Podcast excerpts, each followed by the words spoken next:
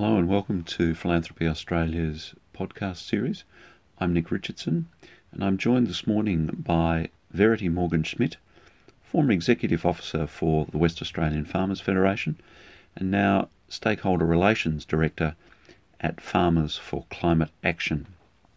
Our other guest is Professor Timothy Reeves, who's Professor in Residence at the Dookie campus at the University of Melbourne He's a recent chair of the Agricultural Forum Australian Academy of Technology and Engineering, and he's worked for more than 50 years in agricultural research, development, and extension focused on sustainable agriculture in Australia and overseas. We've come together today to talk about the issue of food security in Australia, in particular in relation to the COVID 19 health crisis.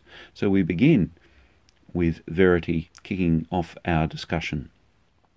Verity, one of the key questions that we wanted to cover in terms of the general picture, and especially in the way that a lot of people are thinking about things at the moment, I think it is important for us to understand in terms of what's going on across the country in, in the regions and rural Australia and their impact on what's happening in urban and metropolitan Australia. There's a lot that we should consider ourselves lucky for in what's going on in an agricultural and farming sense. Absolutely, Nick. So, Australia has fantastic farmers. In fact, I'd probably go so far as to say we have some of the best, most innovative and adaptive farmers in the world. So, during this time of disruption to our, our daily lives in urban areas, we are incredibly lucky to be able to rely on our farmers to ensure that we do have food security and we are going to see supermarket shelves being refilled and restocked. You know, farmers are actually already out there getting next year's crop in. Livestock are still being cared for. Farmers, you know, really do have Australia's back through this. So I think we should recognise and be reassured by that fact. But I think we also need to just explore, you know, some of the, the challenges that are happening with agriculture more broadly. And I think it's great to have this conversation today. Tim, I'll go to you here because I think there'll be some of us, and I've watched the virtual rain gauges around the country in the past couple of weeks. There appears to be, in some key areas of the country, signs that maybe the long term drought might be easing.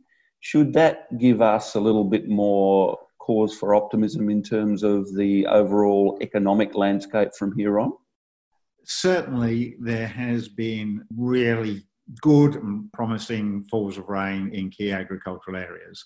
At the moment, it's still patchy, and there are still areas that are suffering from not just one dry year, but a, run of dry years.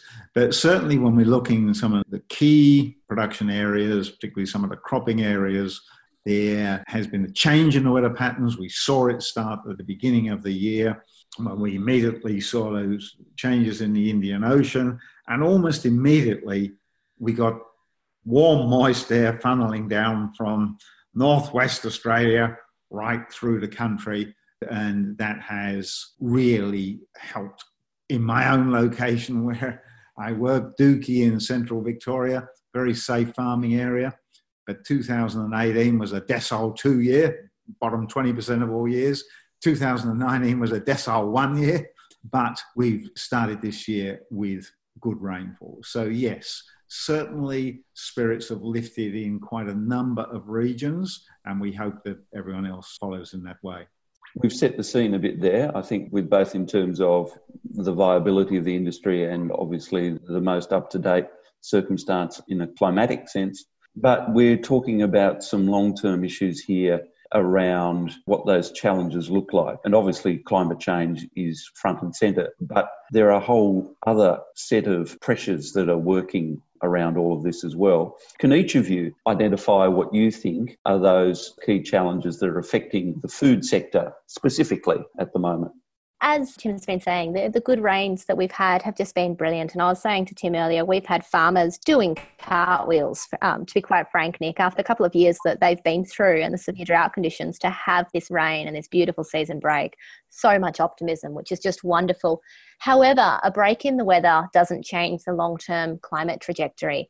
And this is one of the challenges that we as a sector really are facing. And I mentioned before that farmers are incredibly skilled at adapting. And to be quite blunt, if farmers weren't good adapting, they would have gone out of business. Mm. So this is what we do. But the challenge is that we're experiencing these compounding problems now. So we've got climate change making itself felt, whether that's in the form of extreme weather events or including drought, etc. We've also got, you know, we've got degradation of some land areas. We've got a loss of natural resources that we rely on. We've had obviously the stress across the Murray-Darling Basin over year over recent years and the impact that has had on farming families and farming communities in that region. So we've got so many compounding challenges being presented. So farmers are really working to stay ahead of that. There's a lot of fantastic research that does happen in the sector. Farmers are very, very innovative and keen to ensure that they're on the front foot. However, these challenges are becoming more of an issue for the sector as time goes on. In an oration I gave recently, I identified five what I called grand challenges to, to food and nutritional security. They're on a global basis, but they're absolutely equally applicable here in Australia. And they pick up some of the points that Verity has made. Natural resource management. We need to produce more food, we need to produce it more efficiently, and yet we're going to have less land, less water to produce that food with. So business as usual just doesn't work. My second of challenges is around soil health. That this is an area that we have given too little attention to in recent years. Some would argue we've got to the stage where we've just been using the soil to sort of prop up the crop or the pasture, whatever it might be, and putting the inputs in fertilizer, pesticides, etc. We're mining soil carbon and soil nitrogen, and we have to do things differently there.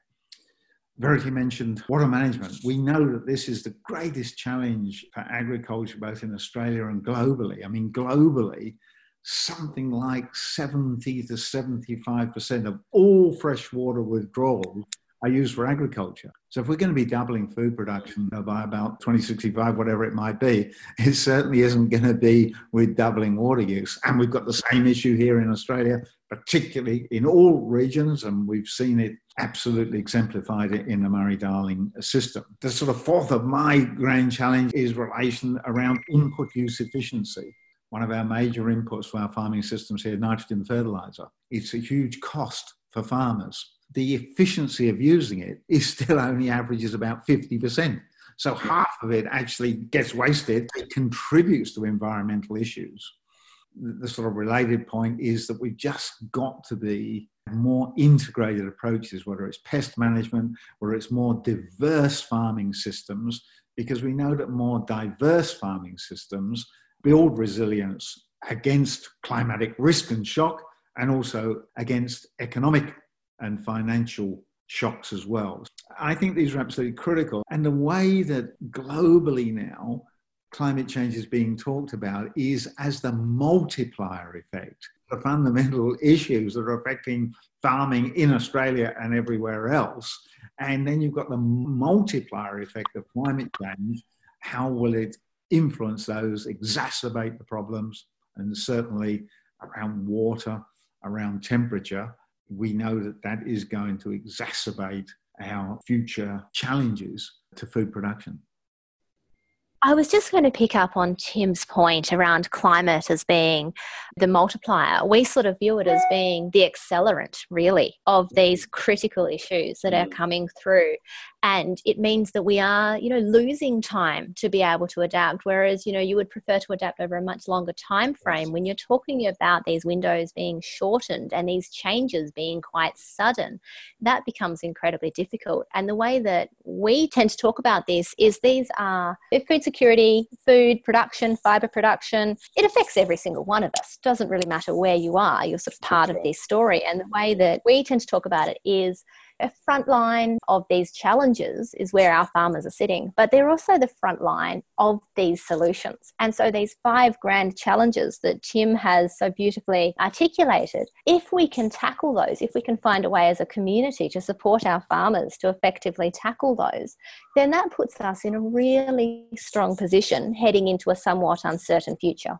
So there are a couple of things about that, and I suppose to take Tim's words and your amplification of them around that multiplier accelerator and in effect the compressed time frame that we're operating. The urgency around the whole issue. The goal is for agriculture to be a 100 billion dollar industry by 2030 is that achievable or is it very aspirational do you think?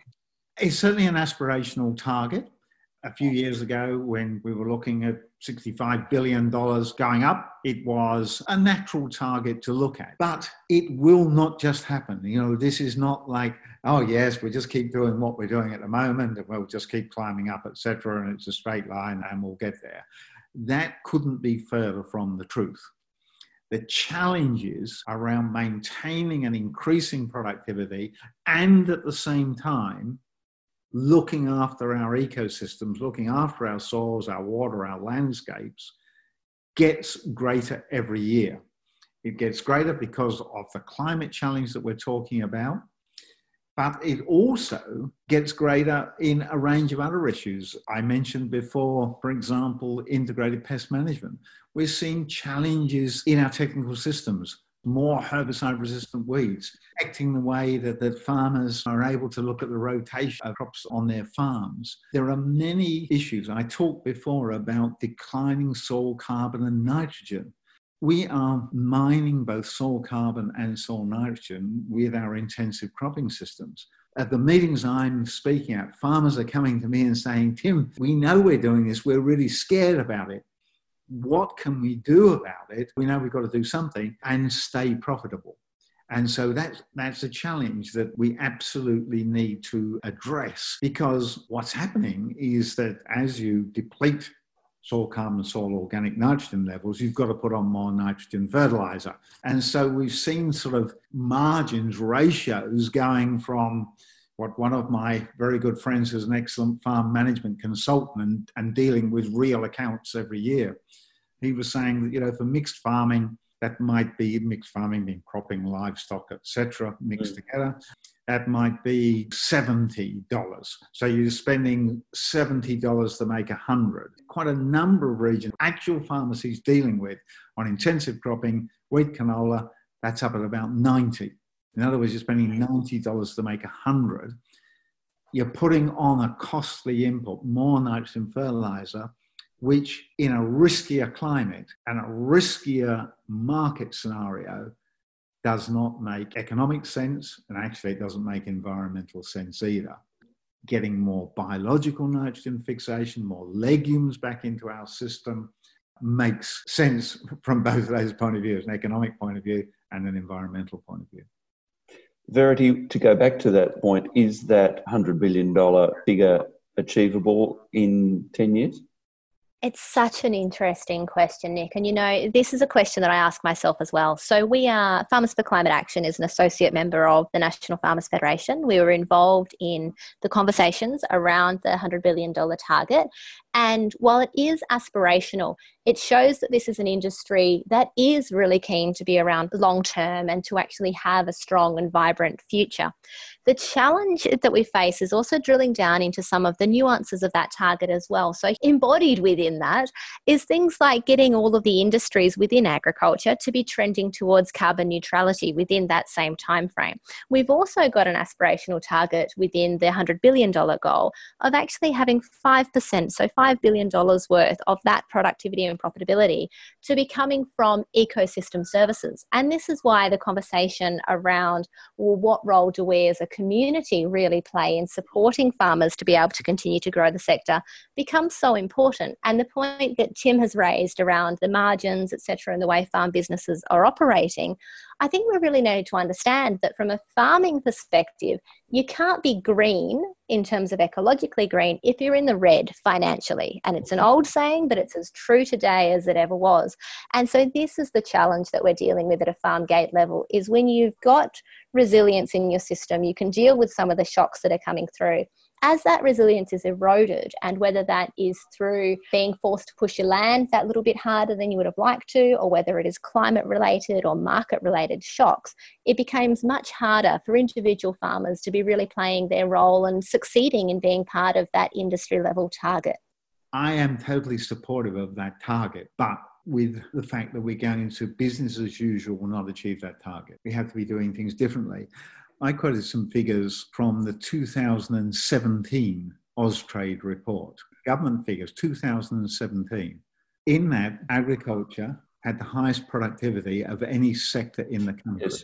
When you shut out the farmers, they go, oh, wow, mm. you know, etc. Yes, you know, we're doing absolutely brilliantly. Now, we've been disrupted since then by some terrible climatic events. But as recently as that, agriculture was at the top of the pile. And I believe that what we have seen, the history of agriculture in Australia, is that farmers working with scientists have formed partnerships that have tackled and overcome every challenge that's been put in front of us over more than 100 years. And I'm confident that we can do it again. That, as I say, it's not going to be business as usual. We need to be thinking about new approaches, the new systems that are going to be required to deal with the very changed world that we're operating in and will operate in in decades. I mean, one of the things that the sector itself has to deal with and has dealt with for years, of course, is the volatility around prices and and more recently, obviously, the volatility of climate itself. These partnerships that Tim alludes to between farmers and scientists are now more pressing than ever. Is there, in all of these things, dealing with that volatility, dealing with that unpredictability, is there a role for philanthropy in being able to help facilitate more of those partnerships with a, with a view towards providing some more local responses that deal with these challenges? Nick, that's such a fantastic question. And the point that sort of jumped out to me, which I wanted to pick up on from Tim's comments, really reflected that. And, you know, these conversations with farmers that we know that not everything is perfect. We know that we are having to, to mine nitrogen, etc. So many of those farmers are saying, well, how do we do this better? And while we've had these wonderful partnerships between the research development corporations, and we've got outstanding scientists here in Australia, I think that's another thing that we need to reflect on and be really quite grateful for.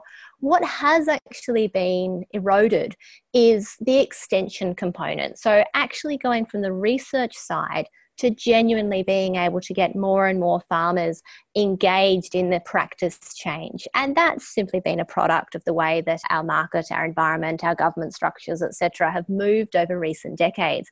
But this is one of the things that I find, and this is where I see a space for philanthropy in particular, is actually supporting those educational engagement, those empowerment pathways for farmers to be involved. And this is one of the things that when we do events, and we've done quite a few events, you know, ranging from Stanthorpe on the New South Wales Queensland border down to Beechworth in Victoria and up to Mackay and over in WA as well. So we've done events all over the country. And what we hear after we've talked about climate, carbon literacy, etc., what we hear is farmers saying, well, what do we do now? How do we do it? Where can we get more information? How do I make those changes on my farm? And how do I be supported in the process so that I'm not pushed into a financially unviable position as well? So there's mm. two components to this. There's a role around sort of de risking some of those transition phases, particularly if it's transformational change that mm. areas have to experience. And for places like Broken Hill, for argument's sake, you know, Broken Hill has experienced a whole range of innovation and adaptation over time because they've had to. But we're now having situations where pastoralists are finding that lizards are being fried alive. You're having reptiles actually fried alive in that environment. It's becoming very difficult to farm. So, from a regional perspective, what does transformational change really start to look like? And mm-hmm. I think that's a space that philanthropy can help to support as well is empowering communities to be able to have those conversations at the same time as building the capacity for the community to have it through supporting that engage with farmers and scientists etc and that's some of the work that we've been delighted to be involved in but there's just so much more scope and so much more need for it I think one of the interesting things in the language that Verity is using there is she's talking about communities. It strikes me increasingly over the past 15 to 20 years in particular that we've actually seen a kind of pulling away between the urban community and the rural and regional communities in Australia, with a kind of sense that, in fact, what's going on in the hinterland of Australia is not what's going on around the coast and in a number of most of our suburbs. Is that perception dangerous in terms of these broader discussions, or is it really just a, a legitimate expression of people reflecting on where they live and what they do? Yeah, it's a very good question, Nick. And it brings me the last of my grand challenges, which I, I didn't get to, which was what I call the neglect of rural communities. Global issue, urbanization is a huge issue. Obviously, we're already there in Australia, but globally, by 2050, there'll probably be 60% of world's population or estimated around there in the cities going to be more people in the cities waiting for the food than there are people out there producing it. And where of course we're already right into that stage here in australia. So this whole question of rural communities and the connection between them and people in the cities is of absolutely paramount importance. Quite often the only time that attention is the attention of the city is really sort of given to the country is when something terrible happens the bushfires for example. Mm. and it was great and there was you know a huge amount of empathy. The community the rallying round and the things that have happened have been absolutely fantastic you know we've got the the situation now with the traumas of this scary world that we're living in at the moment of covid-19 again of suddenly a realization that although we can more than enough food in this country, actually, you know, seeing some things not on supermarket shelves and seeing them run out, making people suddenly realize, hey, this is a production line. This is actually, we're depending on someone to actually produce this. It gets onto the shelf. So mm-hmm. I think that that is a realization a little of that food doesn't come from supermarkets, food comes from farms. I've often said that in the supermarket, it should say fresh food, thank a farmer. Yes. Well, you actually got that. So I think that the role of, I think philanthropy can do some very good things in that area in terms of making that connectivity, because I think it's extremely important. As Verity said, farmers are, and rural communities are absolute front line of what I see as humankind's greatest challenge for the coming decades food and nutritional security. So, farmers are at the front line. We bring it back to Australia, Australian farmers there. I've said before, if you know that quite rightly, if we've got a military battle on, we give our front line the best possible equipment and technologies that you can and the greatest support, quite rightly. And, and we've got to be doing the same with our farmers and our rural communities you know, the best tools in terms of technology, but not just that, it's also the services. And again, that has come out now, the way we're doing business. What we're hearing is that some people, you know, in rural areas just haven't got the connectivity to do what we're doing at the moment. And yet you now have to do that. And so we really need to see some major initiatives around regional development to make our food producing areas even better places to live and to have vibrant communities. So I see some real opportunities in there as well as more directly for philanthropy, as Verity said, around the upskilling, the training of farmers and their supporters in these new ways that we need to be having more regenerative farms where our natural resources are spiraling upwards not spiraling downwards. downwards. Verity, what's your take on that? The sense that perhaps the cities and the suburbs have a very consumerist view about their relationship with rural and regional Australia rather than a more nuanced or accurate depiction of what's going on there. Nick, my home farm is on the edge of the Western Australian wheat belt. So tiny little place between so Bencubbin is the name of the very small yep. town nearest to where I grew up. Now, I went away to boarding school at 12. And the reason that I share this anecdote is that the very first question I was asked at boarding school from some of my fellow year eight students who were from urban backgrounds was do you actually have showers out there or is it a bit like camp? And while that was mildly insulting as a 12 year old and yes. probably humorous now more than a you know a couple of hmm. decades later, to me it actually spoke so eloquently to this rural urban divide that exists. And I know from from where I sit, I've had this conversation so, so many times, having lived in the remote northern goldfields and then lived in the centre of Melbourne. You know, we do have different worlds that are operating within Australia, and the mm. vast majority, unfortunately, of Australian residents, well, they're not particularly connected to their food source. And I think one of the exciting things, and while we are dealing with heartache and oh, an absolute tragedy and crisis unfolding out of COVID 19, one of the exciting things that's getting me out of bed every day is that maybe, just maybe, between COVID 19 and the compounding climate challenges that we're facing, maybe this is our moment where we finally bridge that rural urban divide, where we realize how much we actually need each other and how connected we are, both as humans, but also, you know, as food producers and food consumers this is our shared story.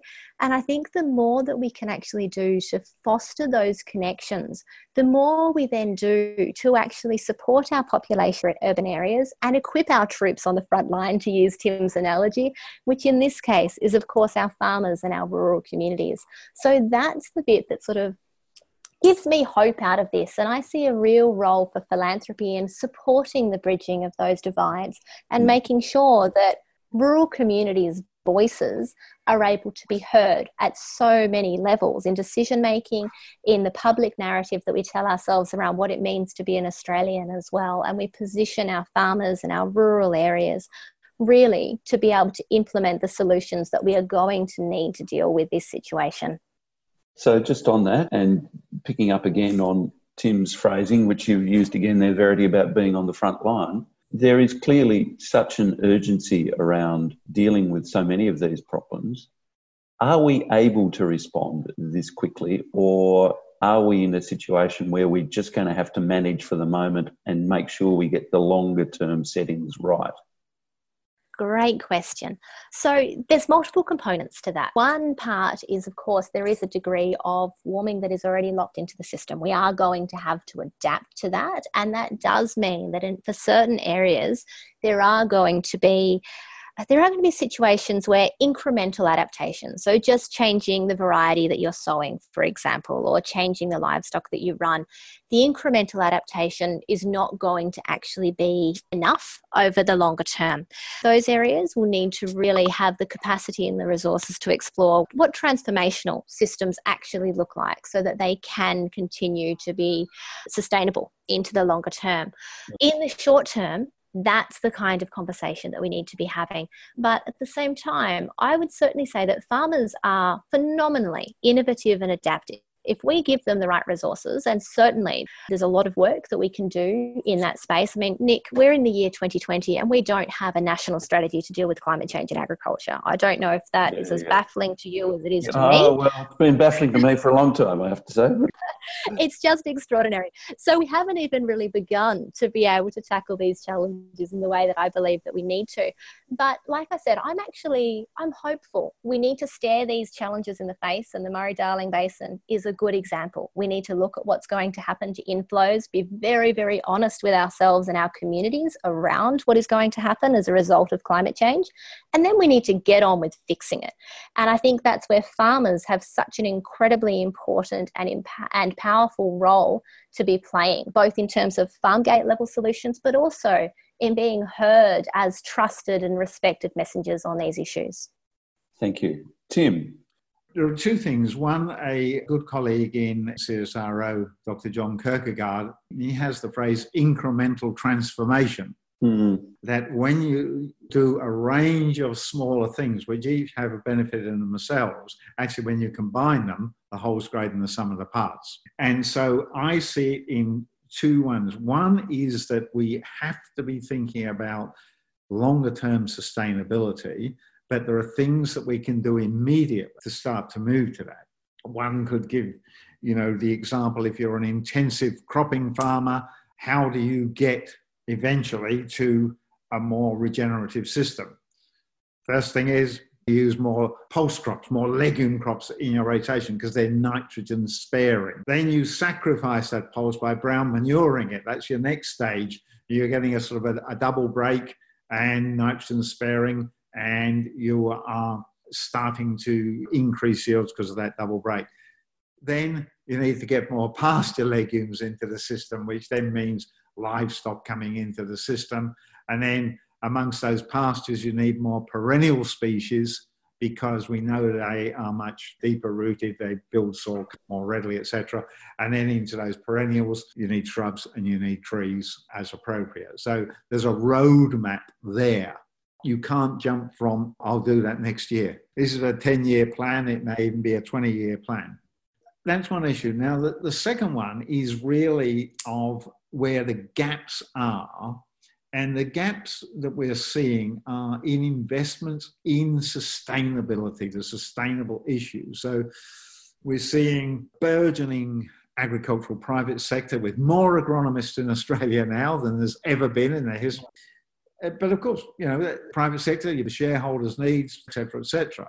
The challenge is on the key sustainability issues, which are fundamental to everyone's business, how do we combine resources to be looking at, for example, sequestration of carbon in farming landscapes, which makes economic sense for the farmer, better soils, but also would help us to offset some of our national carbon emissions. These are longer term sustainability issues, which we've sort of had bits and goes at, but now, for example, you know, we've got some new technologies much better being able to measure these things remotely. So I see that investment in some of those longer term sustainability issues around our soils, our water, not being addressed adequately at the moment. Government has the, the Soils for Life program, a great step forward, leadership of Michael Jeffery, but we need to be doing much more in that area. Uh, that was a really valuable discussion from our point of view, and I look forward to us speaking again soon. Thank you very much. Thanks very much. Thanks.